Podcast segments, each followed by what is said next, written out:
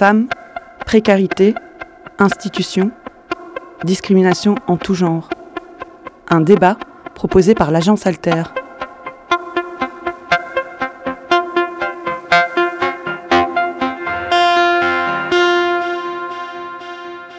Bonjour et bienvenue aux auditeurs de Radio Panique. Bienvenue à tous ceux qui nous regardent en direct en ligne.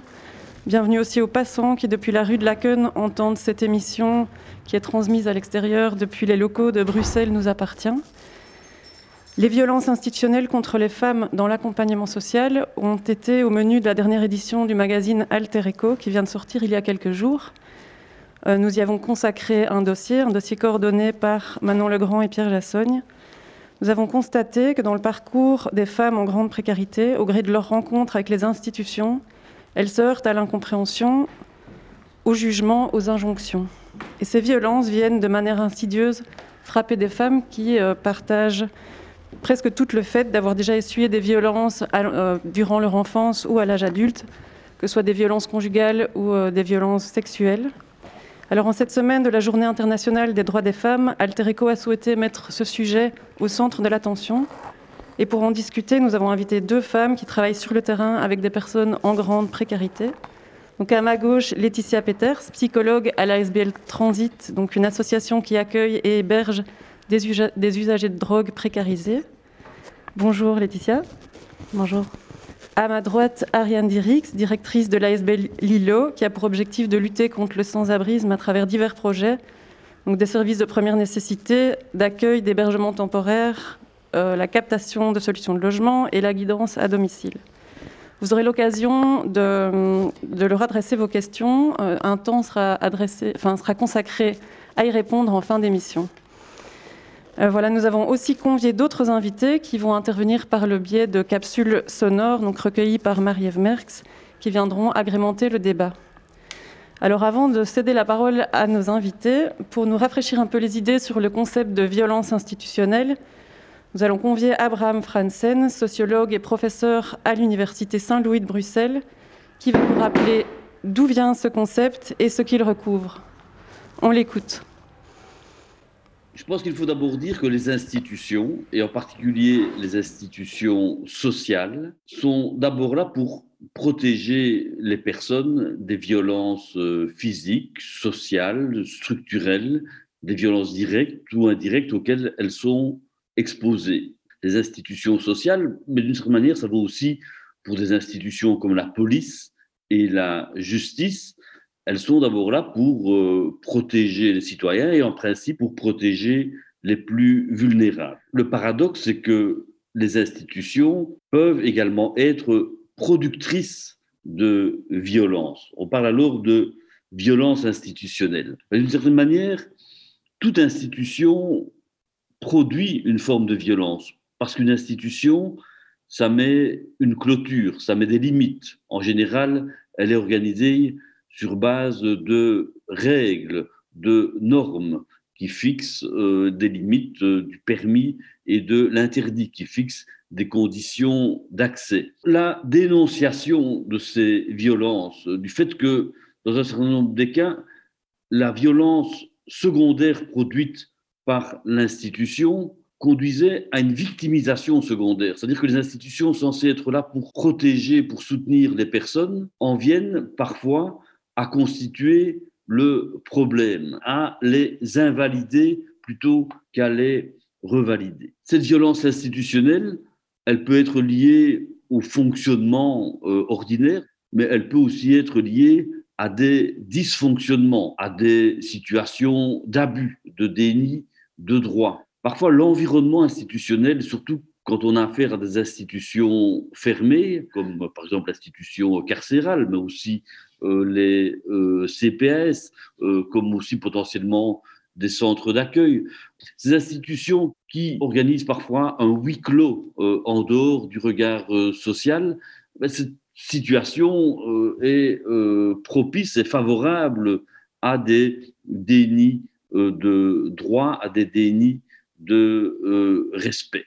Alors la dénonciation de ces violences institutionnelles est déjà ancienne. Hein. quand on relit, y compris certains textes du 19e siècle, certains s'inquiétaient à juste titre hein, de la maltraitance provoquée, par exemple, par les institutions de placement pour mineurs. Et puis plus tard, dans les années 50, surtout 1960-1970, hein, il y a eu une forte remise en question du modèle asilaire, du modèle de l'institution fermée, hein, de l'institution totale qui euh, prend totalement en charge les euh, individus qui les hébergent, qui les logent, qui les euh, soumet à un règlement qui peuvent conduire à les dépersonnaliser. Et ces critiques, ainsi que les évolutions propres apportées par les professionnels, par euh, les usagers qui, dans un certain nombre de cas, euh, se sont euh, organisés, ont fait entendre leur voix, ont généralement conduit à un certain nombre d'adaptations pour un plus grand respect de la place des personnes, pour une reconnaissance du fait que c'est pas parce qu'on est dans une institution que l'on perd tous ses droits. Hein. La question d'ailleurs se pose encore aujourd'hui, par exemple, pour les personnes euh, âgées en maison de repos. Il y a également eu des mouvements euh, à partir euh, hein, de la revendication du droit des patients. Et donc une série d'aménagements ont généralement été apportés en vue d'éviter ces risques hein, de victimisation secondaire. En matière, par exemple, de traitement policier des plaintes de femmes victimes de viol ou de violences conjugales, le mauvais accueil qui leur euh, été fait, souvent conduit à des formes de déni. Et je pense que depuis quelques années, la mise en évidence hein, de euh, ce, ces maltraitances bah, a conduit à une série d'aménagements, protocole, une meilleure formation des agents, une plus grande information des droits des personnes, etc. Alors ça ne veut pas du tout dire que nous sommes aujourd'hui hein, dans une situation idyllique où tout va mieux. Hein, euh, loin de là. Hein, bah, d'une part, parce qu'il subsiste dans un certain nombre d'endroits du social des, enclaves euh, hein, au fonctionnement euh, bureaucratique ou au fonctionnement fermé. Et puis surtout, il peut y avoir des violences institutionnelles sans intention individuelle, par, par difficulté d'accès, par complications administratives exagérées, par manque de coordination entre les services, par manque euh, de place euh, qui conduit à se renvoyer les personnes comme des patates chaudes par imposition de normes en termes de durée de séjour, une série de, de, dysfonctionnements, mais qui sont en partie liés à des modes de fonctionnement, peuvent et sont encore aujourd'hui producteurs de ces violences. C'est pour ça que la mise en évidence de ces violences, leur dénonciation, mais aussi le travail pour y apporter des réponses, que ce travail de démocratisation euh, du euh, social est un combat permanent, hein, qu'il ne faut jamais euh, relâcher la, la, garde. Oui, donc on l'a entendu, ces violences institutionnelles recouvrent à la fois des actions d'individus, d'organisations, mais aussi une absence d'actions qui peuvent entraver le, bon développement finalement des publics dans leur parcours.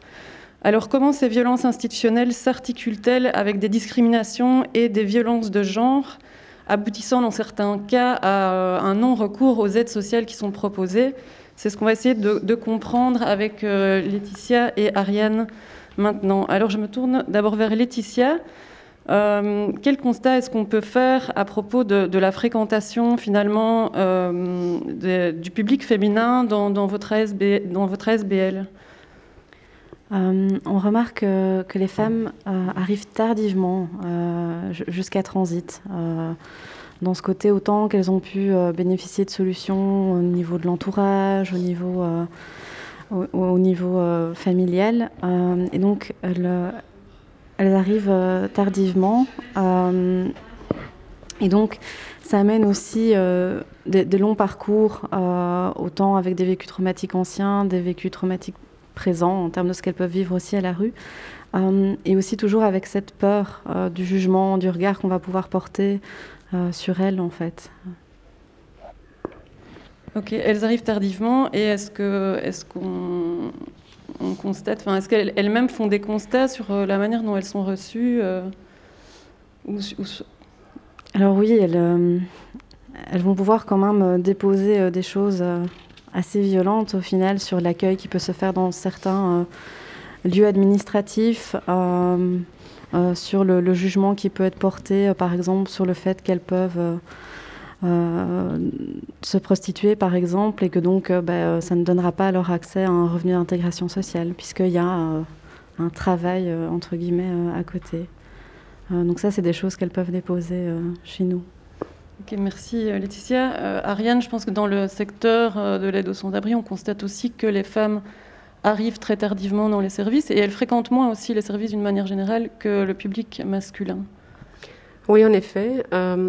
avant de répondre vraiment spécifiquement à cette question, moi, je voudrais rappeler que le secteur sans-abri, comme beaucoup de secteurs de l'aide aux personnes, c'est un secteur qui a été subsidié assez tardivement euh, et donc le fait d'être subsidé tardivement fait qu'il s'est organisé au départ dans des conditions assez difficiles, avec peu de moyens, et donc s'est installé dans des lieux peu adéquats, peu adaptés au public de manière générale, qu'il s'agisse de femmes ou d'hommes, euh, des lieux trop petits, euh, avec des infrastructures qui ne sont pas du tout suffisamment équipées.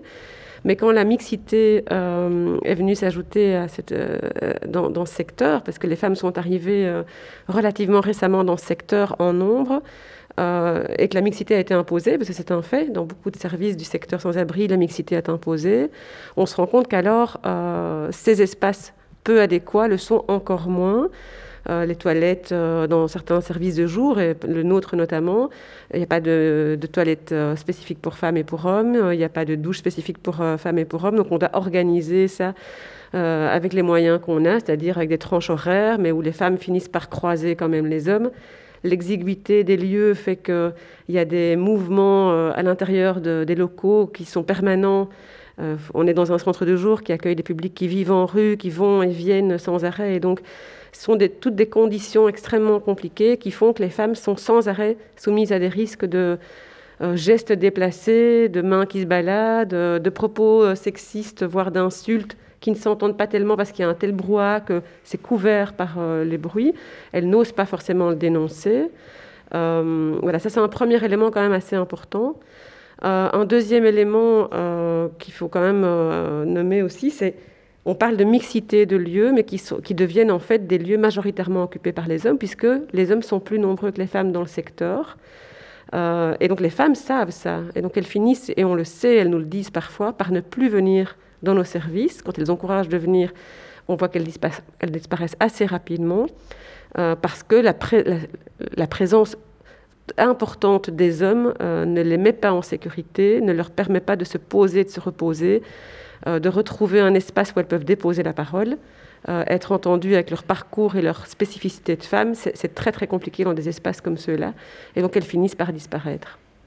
Alors justement, euh, Ariane, je continue avec vous. Quand, on s'est rencontrés pour la rédaction de mon article dans le cadre de ce dossier, euh, vous m'avez dit les femmes ont des stratégies d'évitement des espaces où elles vont retrouver des situations de violence, parce qu'en en fait, les situations de violence, elles en ont déjà rencontré énormément, que ce soit euh, en rue, que ce soit dans leur vie avant, avant d'être en rue. Euh, alors finalement, est-ce que euh, vous estimez aujourd'hui que ces situations de violence, des traumatismes liés à ces violences, ne sont pas assez prises en charge finalement dans le secteur? On sait euh, notamment qu'il y a quand même des accès prioritaires pour les femmes dans certains lieux, qu'il y a des services aussi spécialisés au niveau de la prise en compte des violences conjugales, mais je pense que vous estimez que ce n'est pas suffisant. Oui, on estime effectivement que ce n'est pas suffisant. Alors, dans le secteur de, l'aide aux personnes sans abri, il y a un type de service qui est euh, plus en capacité d'accueillir les femmes de manière spécifique, c'est le secteur des maisons d'accueil. Ce sont les services des maisons d'accueil où on organise l'hébergement temporaire et où là, euh, il y a quand même des espaces prévus pour les femmes. Malheureusement, dans beaucoup de situations, euh, ce sont des espaces pour femmes et familles où finalement les hommes peuvent de nouveau être présents et où en tout cas les femmes seules sont aussi parfois confrontées à devoir vivre aux côtés de femmes qui ont des, enfants, alors que sont des, elles viennent avec des parcours différents, parfois euh, des ruptures familiales, des, pertes de, droits euh, de mère, et donc c'est extrêmement violent pour elles d'être confrontées à des situations familiales.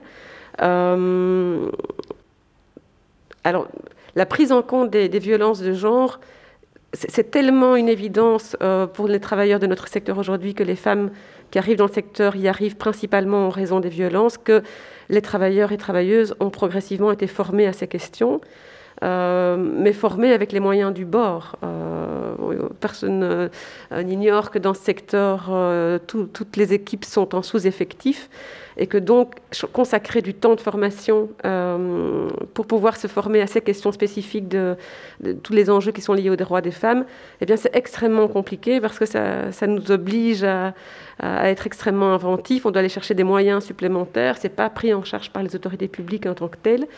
Euh, il y a un turnover relativement important dans ce secteur parce que c'est un secteur assez difficile, pénible, et où donc il faut tout le temps former des nouveaux travailleurs. Donc ce qui manque cruellement, c'est dans la formation de base des travailleurs et des travailleuses sociales, euh, d'avoir vraiment des, euh, des pans entiers qui sont consacrés à la question des droits des femmes et aux connexions qu'il peut y avoir entre parcours de violence, parcours de précarité et parcours d'errance. Mm. Tant qu'il n'y aura pas une formation approfondie sur ces questions-là, on continuera dans le secteur à travailler avec les moyens du bord et c'est tout à fait insuffisant. Merci. Laetitia, euh, par rapport à cette question des violences, je sais aussi que, le, euh, que votre public est aussi un public qui a été confronté à de multiples reprises aux violences et que le, milieu euh, lié à l'usage des drogues est aussi un milieu violent. Comment vous travaillez avec ces questions? Est-ce que ça a été compliqué au début? Comment, ça se passe? Mais Disons que, la question autour de la le peu de représentativité de, des femmes, dans, en tout cas à Transit, et puis après dans, le secteur euh, à Suétude, est, quelque chose qui remonte euh, déjà plusieurs années. On va dire qu'il y a trois ans, je me suis vraiment consacrée à, cette question-là et aller à leur rencontre pour un petit peu identifier ce qui se passe. Euh, qu'est-ce qu'ils font qu'elles ne restent pas dans l'espace communautaire mixte Pourquoi elles viennent peu en hébergement Et puis ça a été aussi une question à se poser en équipe de comment on les accueille, comment on pourrait améliorer en fait euh, notre communication, sécuriser les lieux, euh, penser un petit peu plus euh, au communautaire, à pouvoir un peu le genrer pour que ça soit inclusif pour, pour tout le monde au final. donc c'est quelque chose qu'on met au travail un peu quotidiennement. maintenant je rejoins tout à fait Ariane sur ce côté qu'on fait avec les moyens du bord. et donc voilà, c'est un peu un combat de tous les jours. Et est-ce que vous avez le sentiment d'avoir des, relais peut-être euh, à l'extérieur pour, euh, par rapport à ces questions ou pas suffisamment? Alors, pas suffisamment pour l'instant. Maintenant, euh, je pense que, voilà, à force d'avoir des temps de, parole, d'échange, ça permet peut-être aussi de, de, faire entendre les manquements et, de pouvoir à un moment donné réfléchir à leur ensemble comment, comment, enfin, comment faire pour que ça ne soit plus faire avec les moyens du bord. Mm. Merci. Alors on va maintenant euh, écouter le témoignage d'une femme, donc une usagère de l'ASBL Transit, donc qui va évoquer son ressenti euh, par rapport à l'accueil, l'accueil pardon, qui peut lui être réservé dans certaines institutions, notamment dans les CPAS, euh, qui va évoquer aussi sa place de femme en tant que consommatrice de produits. voilà, on l'écoute maintenant. Enfin voilà, moi j'avais une vie assez banale, un peu classique en même temps.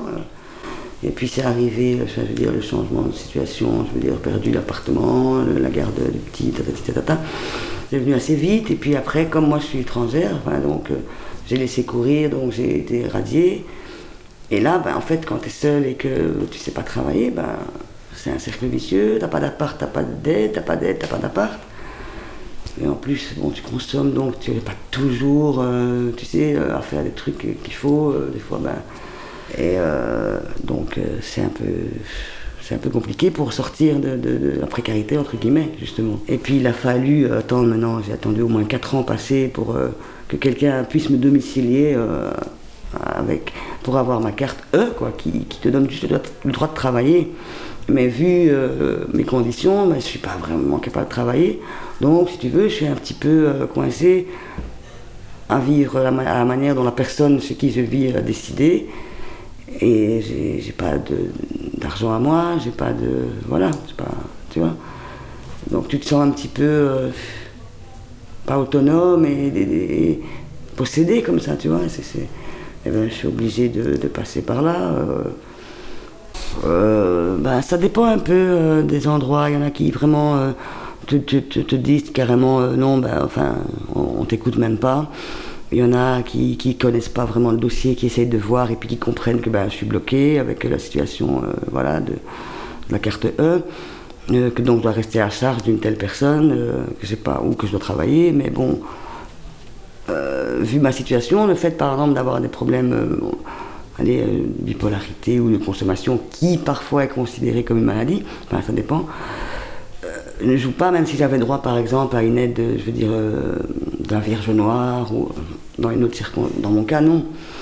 Mais donc là, on te dit où tu bosses, où tu restes à charge et tu écoutes, euh, et puis c'est tout. Ou sinon, ben, tu vas en France, mais moi, euh, je suis arrivé ici à 3 ans, je veux dire, euh, voilà, je ne suis pas allé en France. mes enfants sont là, ma, vie est là. et, ouais, non, en fait, quand ils voient qu'il n'y a pas vraiment l'option de, de, te réinsérer, que tu as déjà passé 40 ans, et que bon, bah, comme j'ai eu une petite fille prématurée il y a 20 ans, Enfin, j'ai j'ai pas beaucoup travaillé légalement, en tout cas. Il se dit, ouais, bon, bah, celle-là, non, on va pas se prendre la tête. Donc, euh, on, clôt, enfin, voilà, c'est un cercle vicieux. De, donc, t'es pas trop bien reçu parce qu'on se dit simplement ben, que t'es en forme normale et que t'as qu'à aller bosser, euh, et puis voilà. Mm. Donc, c'est coup-ci, coup-ça, quoi. CPS, ça va quand, ben, quand t'as un enfant à charge en bas âge, entre ça va. Et sinon, oui, ils sont, bah oui, ils disent que t'as qu'à travailler parce que tu veux pas expliquer euh, que t'es consommateur, euh, c'est pas une maladie vraiment, t'as qu'à pas, euh, ils croyaient que c'est un plaisir ou je sais pas. Ils se rendent pas compte qu'on n'a pas voulu devenir comme ça non plus, enfin je sais pas, malgré, voilà. Pour eux, on savait, enfin je sais pas, c'est ambigu, les gens comprennent pas forcément non plus. Et voilà, santé mentale, c'était pas complètement zinzin, ben, ou même, il y en a qui sont zinzin dans la rue, abandonnés. Hein. Donc, euh, oui, parfois, euh, ça dépend des gens, mais oui, les institutions se disent, euh, bon, des, ils n'ont pas envie, on fait rien. Et ils généralisent, Mais c'est plus, à la limite, je dirais, ceux, justement, qui sont dans la précarité eux-mêmes, les hommes, qui sont un petit peu. qu'il faut leur montrer que, bon, bah non, tu vois, tu, tu, et tu restes propre, et que tu restes digne, et, et que tu fais pas n'importe quoi, quoi faut montrer, euh, oui. Sinon, si maintenant, quand tu, te retrouves dans la rue et que tu es un peu moins bien arrangé, que tu as moins l'occasion d'être euh, toute nette, oui, les gens, en tant que femme, te regardent encore plus que, par exemple, un clochard, monsieur, ben, on fait pas attention. Une femme, on la voit plus, euh, je veux dire, c'est vrai. J'exhibais ma carte senior sous les yeux goguenards des porcs qui partirent d'un rire obscène vers ma silhouette de sirène. Je suis vieille et je vous encule avec mon look de libellule. Je suis vieille et je vais crever. Un petit détail oublié. Passez votre chemin bâtard et filez vite au wagon-bar. Je fumerai ma cigarette tranquillement dans les toilettes. Partout c'est la prohibition. Alcool à la télévision. Papier clope manque de fric et vieillir dans les lieux publics.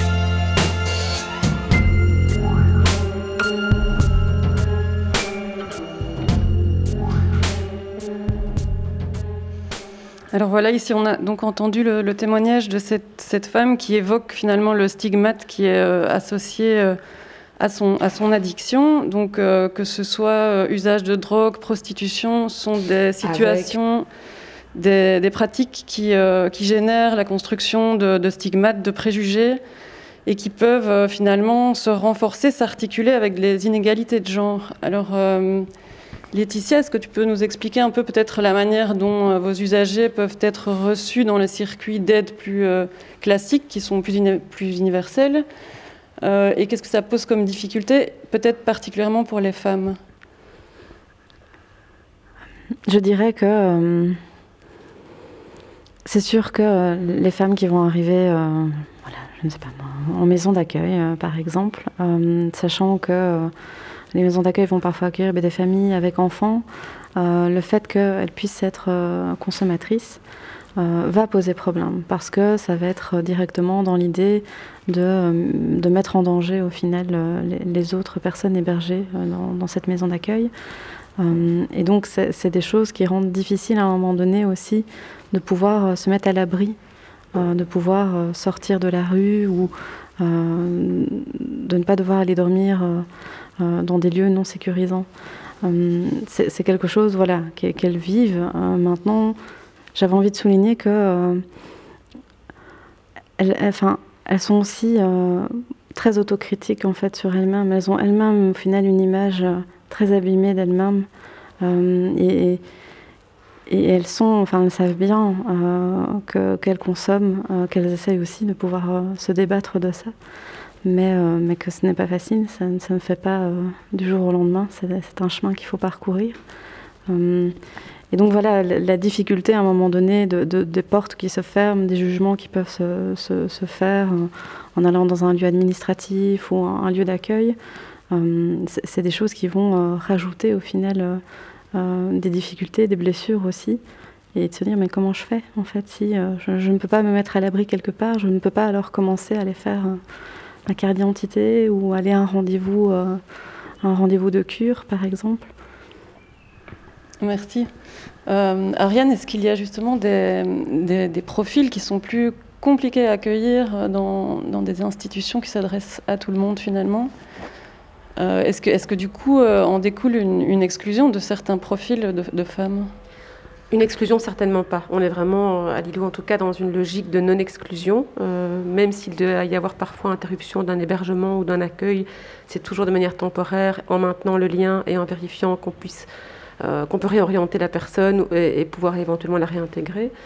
Euh, ce qui est compliqué, c'est la coexistence au sein d'un même lieu avec des espaces de vie en communauté subis, pas choisis, de profils extrêmement différents les uns des autres. C'est propre à tous les services un peu généralistes. Euh, généraliste dit accueil bas seuil, on veut être le plus bas seuil possible. Et donc, effectivement, ça veut dire qu'on accueille des personnes qui ont des très grosses problématiques, parfois cumulées, d'assuétude de santé mentale, euh, parfois d'autres problèmes d'addiction. Euh, et, donc, pour des personnes qui viennent avec d'autres types de problématiques, c'est parfois difficile à admettre de voir partager un espace euh, avec des, gens dont les personnes elles-mêmes considèrent qu'elles sont plus abîmées, plus en difficulté qu'elles. Donc parfois le jugement vient des personnes qui, qui partagent cet espace de, vie communautaire plutôt que des travailleurs et travailleuses sociaux qui sont bien formés dans un, esprit de non-jugement et d'accueil inconditionnel. Euh, moi, je voulais relever que dans le témoignage de la dame qu'on a entendue, on, sent très fort, elle parle très bien de cette pression sociale qui pèse sur les épaules des femmes en particulier. Euh, ce sentiment de honte, de culpabilité que ça développe euh, chez les femmes. ça, c'est effectivement quelque chose qu'on entend tout le temps et beaucoup plus chez les femmes que chez les hommes. Euh, ces femmes qui ont l'impression que la société sans arrêt, ou des personnes en particulier, ou des services, des institutions, leur renvoient qu'elles ne sont pas capables de être une bonne mère. Elles ont perdu la garde de leurs enfants parce qu'elles étaient euh, euh, consommatrices effectivement de drogue, ou qu'elles ont perdu leur logement. Elles ne sont pas capables d'être une bonne ceci ou cela. Donc ça, c'est quelque chose qui est extrêmement présent et qui fait frein dans le parcours de développement d'un nouveau projet de vie. Euh, peut-être que c'est le frein, le, peut-être que c'est le frein principal en fait. Euh, et donc ça, montre aussi tout le travail de changement de mentalité qu'il y a à avoir en amont sur euh, l'image qu'on a des femmes, ce qu'on veut qu'elles puissent devenir dans la société, le rôle qu'elles peuvent prendre, les rôles qu'elles peuvent prendre. Et je pense que c'est euh, voilà, ça dépasse vraiment la question de l'accueil de nos publics dans, dans les services qu'on organise. Mm. Et cette image doit aussi euh, travailler avec les hommes qui fréquentent les services, parce que je pense que c'est quelque chose euh, que, que, ce témoignage évoque aussi, c'est que ce qui est très dur aussi, c'est le, le, regard d'autres usagers, les usagers masculins, notamment chez Transit. Oui, tout à fait. Et c'est peut-être, je dirais en tout cas, la chose euh, qui est peut-être plus difficile à, mettre en place, parce que je pense que ça demande aussi, euh, en tout cas pour ma part, un, aspect quand même de formation, parce que euh, il faut bien dire qu'on a tous grandi aussi avec ben, des, rôles, des, images associées, donc des, notions de, préjugés, et donc autant nous, en tant que travailleurs, on a dû faire un travail autour de nos représentations de, la femme et pas la mettre uniquement sur un sujet passif et victime, mais aussi non. Enfin, je veux dire, quelqu'un, enfin, qui, qui est, on ne doit pas se mettre dans la position de sauveur. Donc ça, c'est quelque chose qu'on a, a travaillé, mais travailler dans, dans travailler au niveau euh, du communautaire, le côté vraiment plutôt euh, éducatif, de se, de se, rendre compte en fait qu'on a des représentations et que, que, que c'est lié voilà, à notre vie, notre éducation et aussi à la pression de la société, c'est un travail à faire, mais voilà, qui, est, qui met du temps. Voilà. Voilà, on va écouter maintenant le, le témoignage de Maria, donc du TSOPI, donc c'est l'Union des travailleurs et travailleuses du sexe organisée pour l'indépendance qui nous montre euh, ce témoignage, le, cumul des stigmates et des discriminations liées à l'activité euh, prostitutionnelle, euh, au genre et à l'origine, et qui met en lumière aussi les problèmes qui peuvent découler des flous législatifs en termes d'accès aux droits. Ah oui, donc dans ce, dans ce moment en particulier, euh, ce qu'il y a eu, il y a eu plusieurs points. Il y en a eu un, un dossier qui est quoi un dossier Donc une membre qui en Wallonie euh, s'est retrouvée avec ce fameux euh, numéro fourre-tout qui fait qu'elle n'a pas droit au droit passerelle. C'est la première TDS, donc travailleuse du sexe. On dit TDS comme ça, c'est dit. Et travailleuse du sexe en Wallonie qui s'est inscrite sous son identité professionnelle, donc prostitution, prostituée, avec euh, un numéro qui paie ses charges depuis 30 ans, qui a un local, qui machin, bon, enfin, rien n'est caché, a un comptable, elle a un expert comptable. Et euh, aujourd'hui, on lui a dit qu'elle n'avait pas droit aux droits passerelles, mais comme du coup, elle a quand même un véhicule, parce qu'elle a travaillé depuis 30 ans, cette femme. Donc, de ce fait, elle ne peut pas demander un certain nombre d'aides parce que bah, on va lui demander de vendre son véhicule, on va venir voir euh, sa maison, bah, les propriétaires, un certain nombre de choses. Ce qu'on ne va pas faire à d'autres donc ça c'est compliqué. Donc il y a ça. C'est-à-dire une nouvelle précarité pour des femmes qui étaient quand même installées et qui avaient décidé, euh, ou des hommes hein, qui avaient décidé de se déclarer. Il y a une nouvelle précarité. Et là, clairement, il y a la violence institutionnelle qui fait qu'on demande à des personnes de se déclarer sur une identité professionnelle, mais on n'accorde aucun droit à cette identité-là. On lui demande d'assumer ses droits, ses devoirs fiscaux, ce qui est normal. Je veux dire, c'est pas du tout là le propos, c'est normal. Sauf qu'aujourd'hui, on ne lui donne pas euh, les, les droits qui, sont affiliés à ses devoirs. Quoi. Ça, ça va pas. Donc ça, il y a ça. Ça, c'est institutionnellement, c'est extrêmement violent. Extrêmement violent parce qu'en plus du stigma d'être une femme, d'être une travailleuse du sexe, d'être voilà, de, travailler dans certaines conditions, puisque c'est une dame qui travaille en vitrine, donc il y a un autre stigma encore. Et euh, voilà, tout, tout s'amasse. Dans, dans, ce, dans ces métiers-là, de ce fait, quand on va euh, solliciter une aide, si on le fait et si on déclare, on est une ancienne ou une, travailleuse du sexe sans activité à ce moment-là, eh bien, on va avoir des visites de personnes qui sont censées ouvrir les droits, qui vont venir voir donc la lequel d'une dame, une autre personne, une autre femme, qui a travaillé très longtemps et qui a arrêté la pandémie parce qu'elle a 66 ans. Hein. Et euh, donc, sur la base de son mobilier qu'elle a acheté il y a 30 ans, on lui dit qu'elle bah, n'a pas besoin de l'aide du CPS s'il y a un jugement, il y a des, les, migrants et les TDS, et si on est TDS migrante, alors là, c'est la cata. Donc au sein du TSOPI, on a un pourcentage à presque équilibré entre 60 et 40% de personnes, 60% qui se définissent comme des femmes, ou en tout cas dans le féminin, et des hommes, ou dans le masculin, avec quelques non-binaires. Donc, mais quel que soit le genre, on est dans ces espaces-là.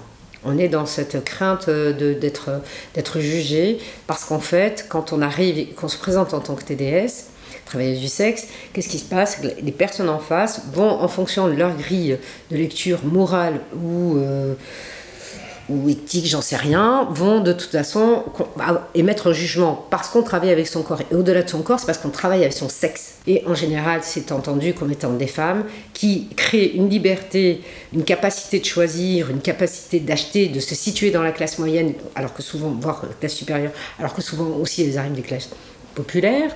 Donc je veux dire, c'est toute cette transgression. Et ces gens-là, en face, sont sur cette base de, de lecture insupportable. Ne supportent pas que on travaille son sexe. Certainement que ça est aussi assez insupportable de se dire que quelqu'un qui n'a pas fait, selon leurs critères, des études puisse se retrouver avec un salaire de classe supérieure. Je veux dire, tout ça, tout ça, tout ça est transgressif, mais de ce fait, le seul moment où en fait on peut régler ses comptes, c'est ce moment-là. Donc la violence institutionnelle est énorme. Sur la base de, zones grises laissées par le fédéral, donc là, euh, ce fameux numéro, le fait qu'il n'y a toujours pas de possibilité de se déclarer en tant que travailleuse du sexe en ayant euh, des droits attenants. Donc toutes ces choses-là, dans toutes ces zones-là, tout ce qui n'a pas été réglementé donne la possibilité de maltraitance. Et en fait, on y va. Alors si en plus on parle d'une femme ou d'une personne transgenre racisée, alors là, c'est foutu. Là, on prend tout. Donc, comment ces personnes-là pourraient demain ou faire pousser la porte du CPS, qui, rappelons-le, est quand même rattaché indirectement à la commune. C'est du sein euh, des partis en place que sort du collège, que sort euh, le président ou la présidente du CPS.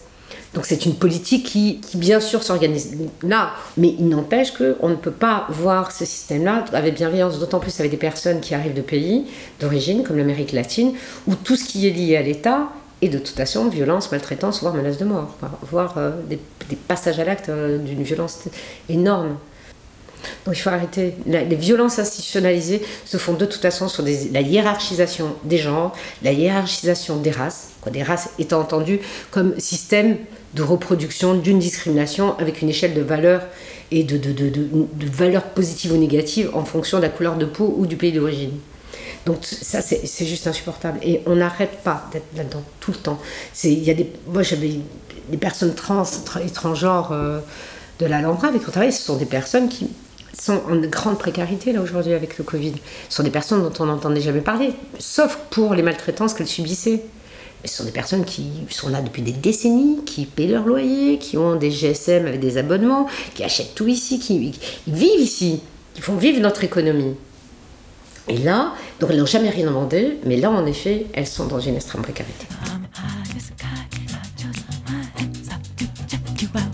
Let me go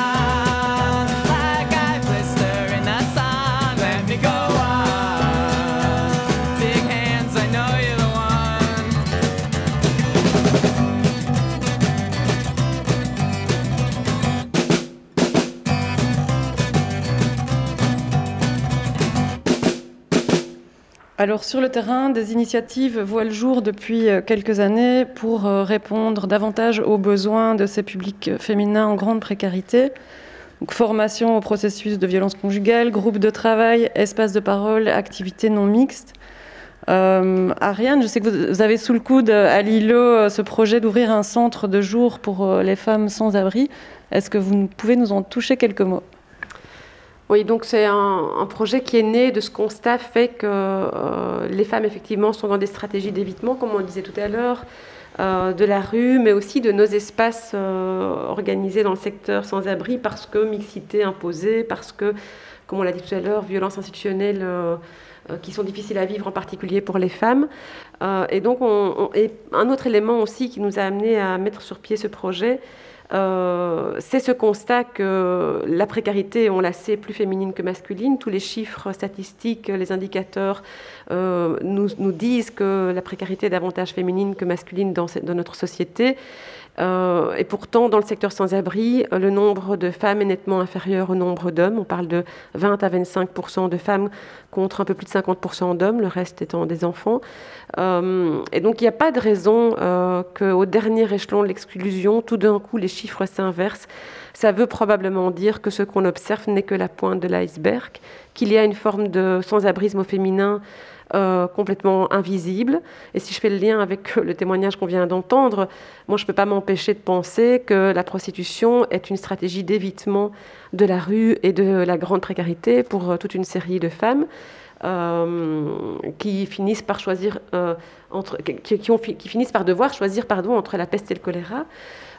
et donc voilà, créer un centre de jour pour femmes, c'est aussi donner la possibilité euh, aux femmes qui vivent la grande précarité, qui ont des parcours de violence multiples euh, et qui vont avoir un moment à, traverser un parcours d'errance, d'être accueillies dans un lieu tout à fait adapté, avec des équipes formées aux enjeux liés aux droits des femmes, qui vont pouvoir faire des liens entre ces différents parcours de violence euh, genrée, de, précarité genrée, euh, etc., qui vont pouvoir les accueillir en, répondant à leurs besoins spécifiques avec des outils spécifiques et dans des espaces non mixtes et idéalement avec des équipes, des équipes non mixtes pour éviter que les femmes n'aient à vivre de nouveau des stress qui leur rappellent les traumas importants. donc voilà, cette idée est venue de, ces constats-là et on, on, démarre là maintenant une recherche-action qui vise à rassembler toute une série de constats, de témoignages de femmes et identifier quelles sont les pistes concrètes pour développer ce centre.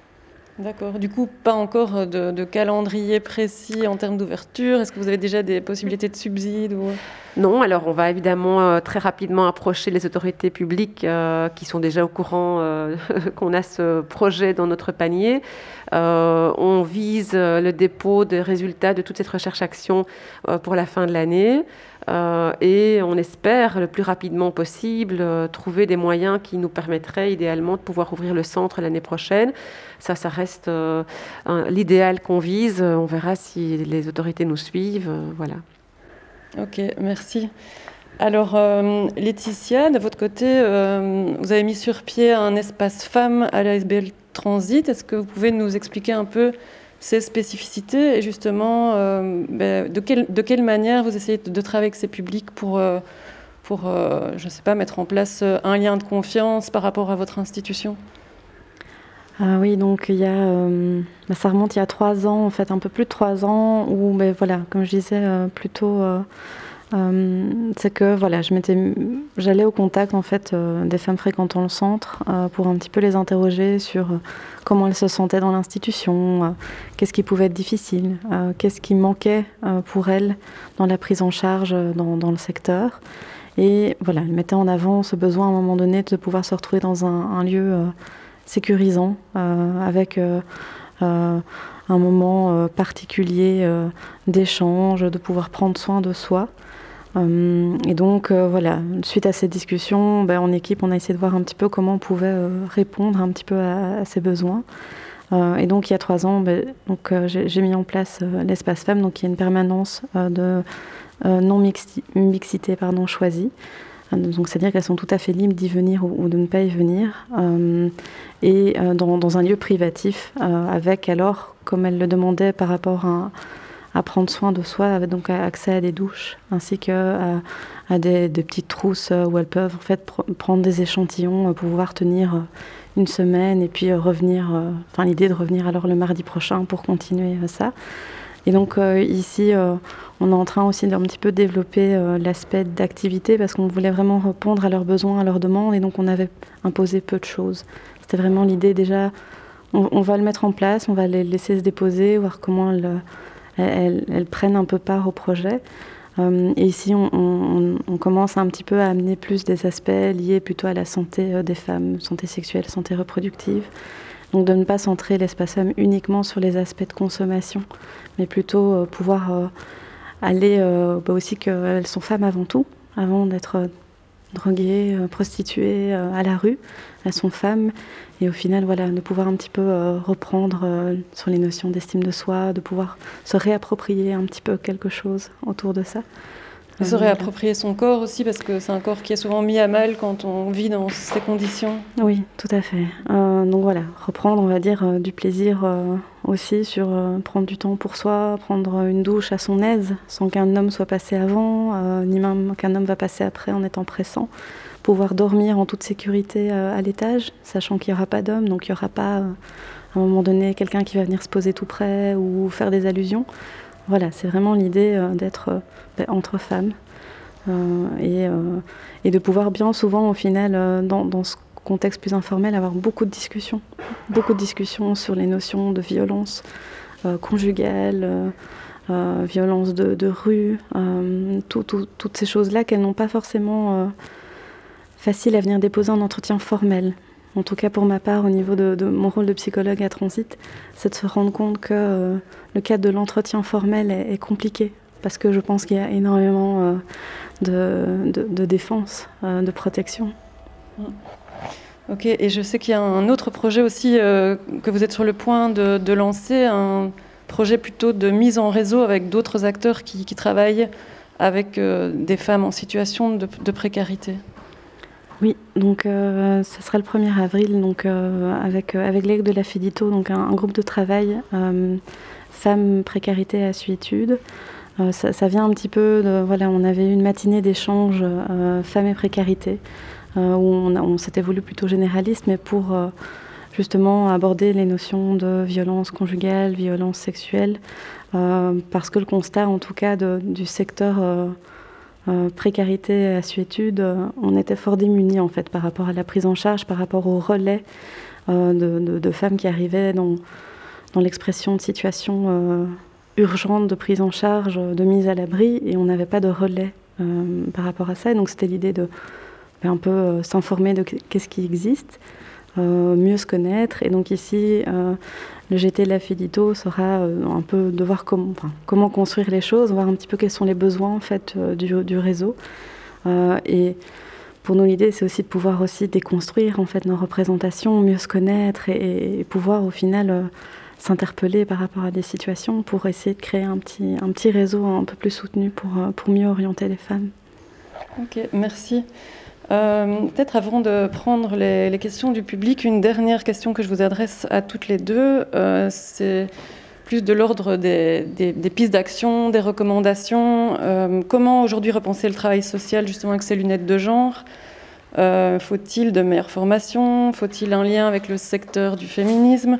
Que peut-on attendre des, politiques publiques en la matière? Je ne sais pas si vous avez des, pistes à lancer.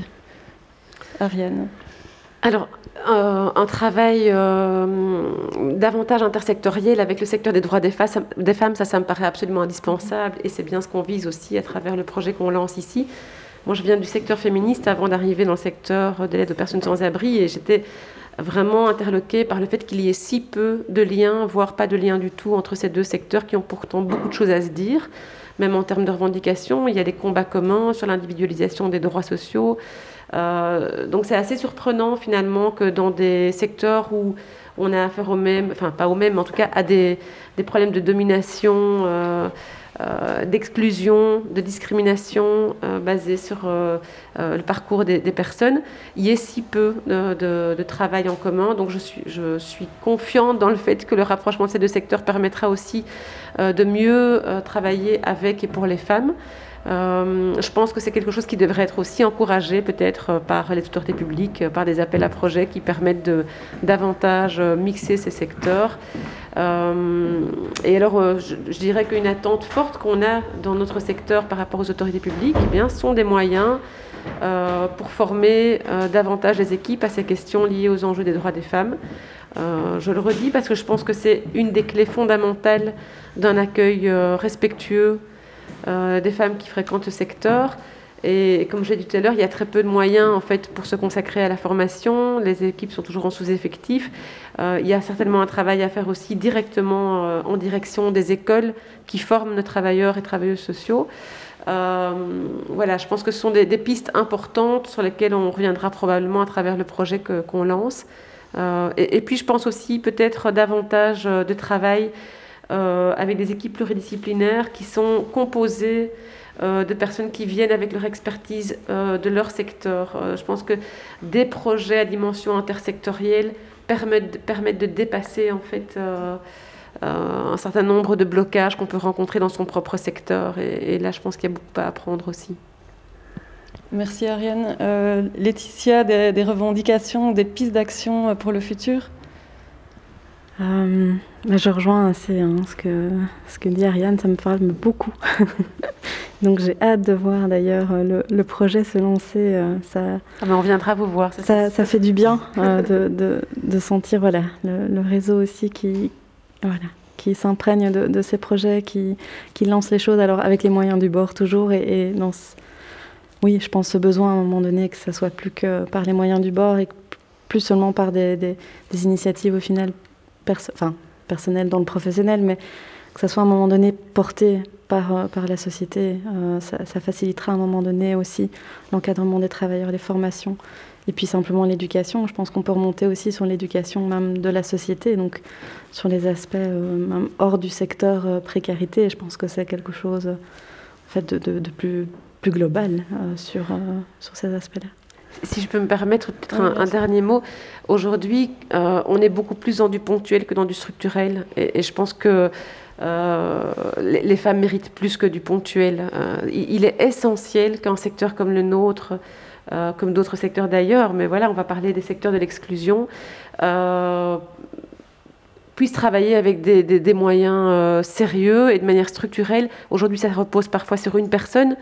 Euh, qui vient avec euh, la conviction qu'il faut changer euh, nos méthodes, qu'il faut pouvoir développer des projets spécifiques. Si cette personne disparaît, l'institution peut abandonner le projet. ça ne va pas. Il faut vraiment qu'il y ait structurellement un changement de cap. Et ce changement structurel, il ne peut venir que par des moyens financiers plus importants dédiés par les autorités publiques. C'est une mission qui, revient, qui relève de, des autorités publiques, je pense vraiment. Oui, et il est important aussi, euh, je pense que tous ces projets prennent le temps d'écouter la voix de finalement euh, ces, ces, femmes euh, sans abri, ces femmes aux prises avec des problématiques d'assuétude qui ont aussi plein de choses à dire en fait.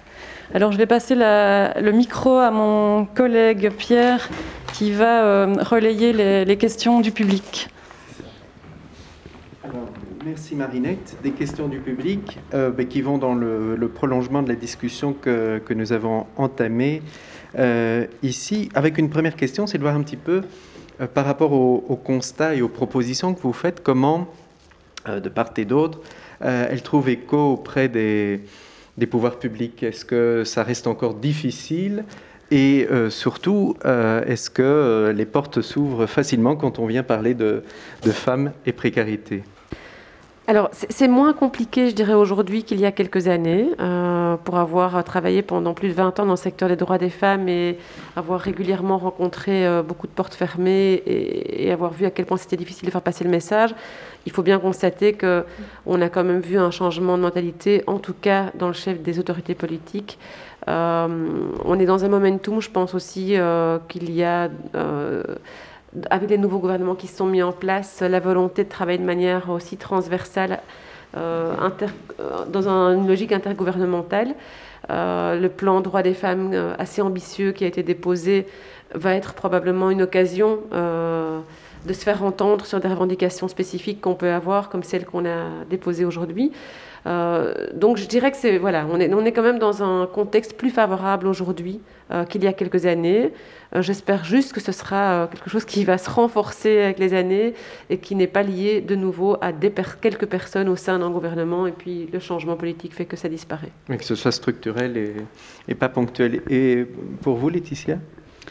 Oui, je pense qu'en effet, on est dans une période euh, qui, qui, est propice à, à, cette approche genrée. On en entend quand même de plus en plus parler.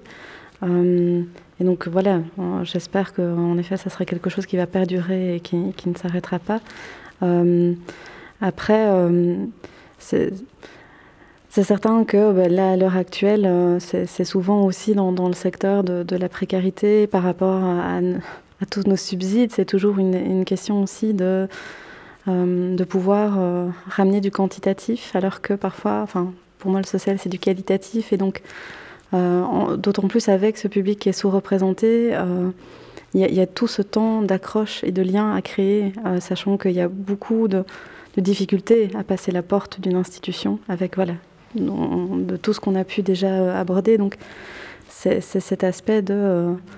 Il ne faut pas s'imaginer tout d'un coup qu'on sera alors à 80% de femmes dans, dans, dans une structure. Enfin, et ça reste quelque chose pour moi de qualitatif en termes de, du travail du lien qu'on peut faire, euh, par exemple à Transit, euh, dans, l'espace femme ou, dans des, initiatives euh, genrées comme ça. Je pense qu'il faut vraiment garder cet aspect humain et qualitatif en tête. Mhm. Et auprès de vos équipes, c'est aussi plus simple aujourd'hui de faire porter ces, les constats, les, les propositions, parce qu'il y a parfois, les, si les biais sexistes existent dans les institutions, ils existent aussi parmi les euh, les travailleurs Alors si c'était simple, euh, ça ferait longtemps qu'on aurait développé des projets comme ceux qu'on est en train de monter. Ça n'est malheureusement pas plus simple dans notre secteur que dans d'autres secteurs. Euh, voilà, je pense que les mentalités changent très lentement en matière d'évolution des droits des femmes. ça reste un sujet qui est difficile. les travailleurs sociaux n'échappent pas à à ce constat, malheureusement. Donc ça repose encore sur euh, quelques personnes, de nouveau. Des...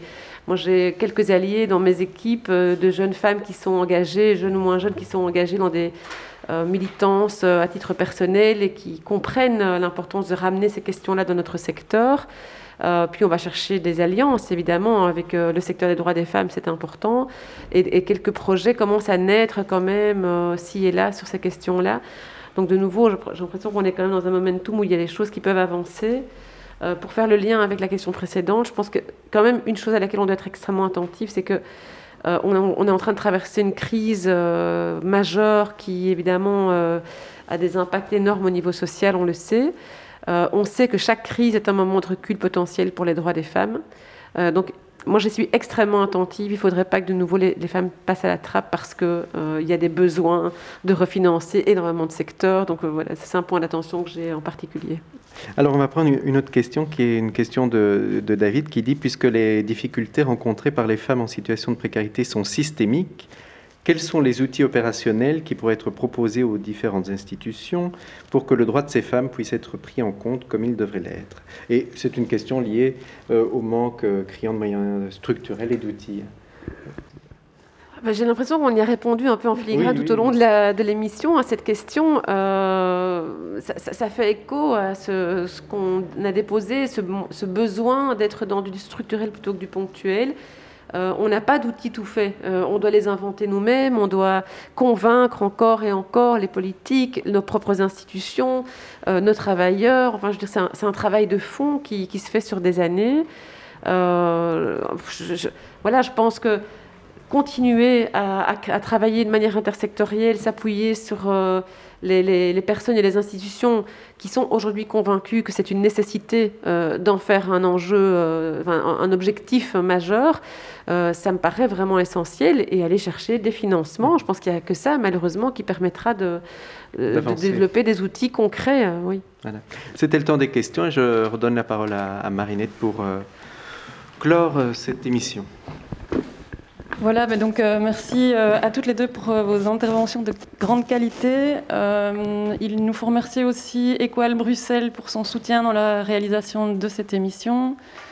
également vous dire que cette émission sera retransmise sur Radio Campus samedi 13 à 18h. Elle sera en accès sous forme podcast sur SoundCloud et également sous forme vidéo sur notre page Facebook.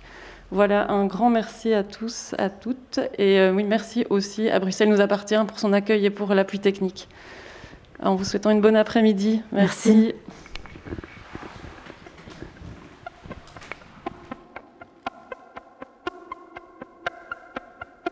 Femmes, précarité, institutions, discrimination en tout genre.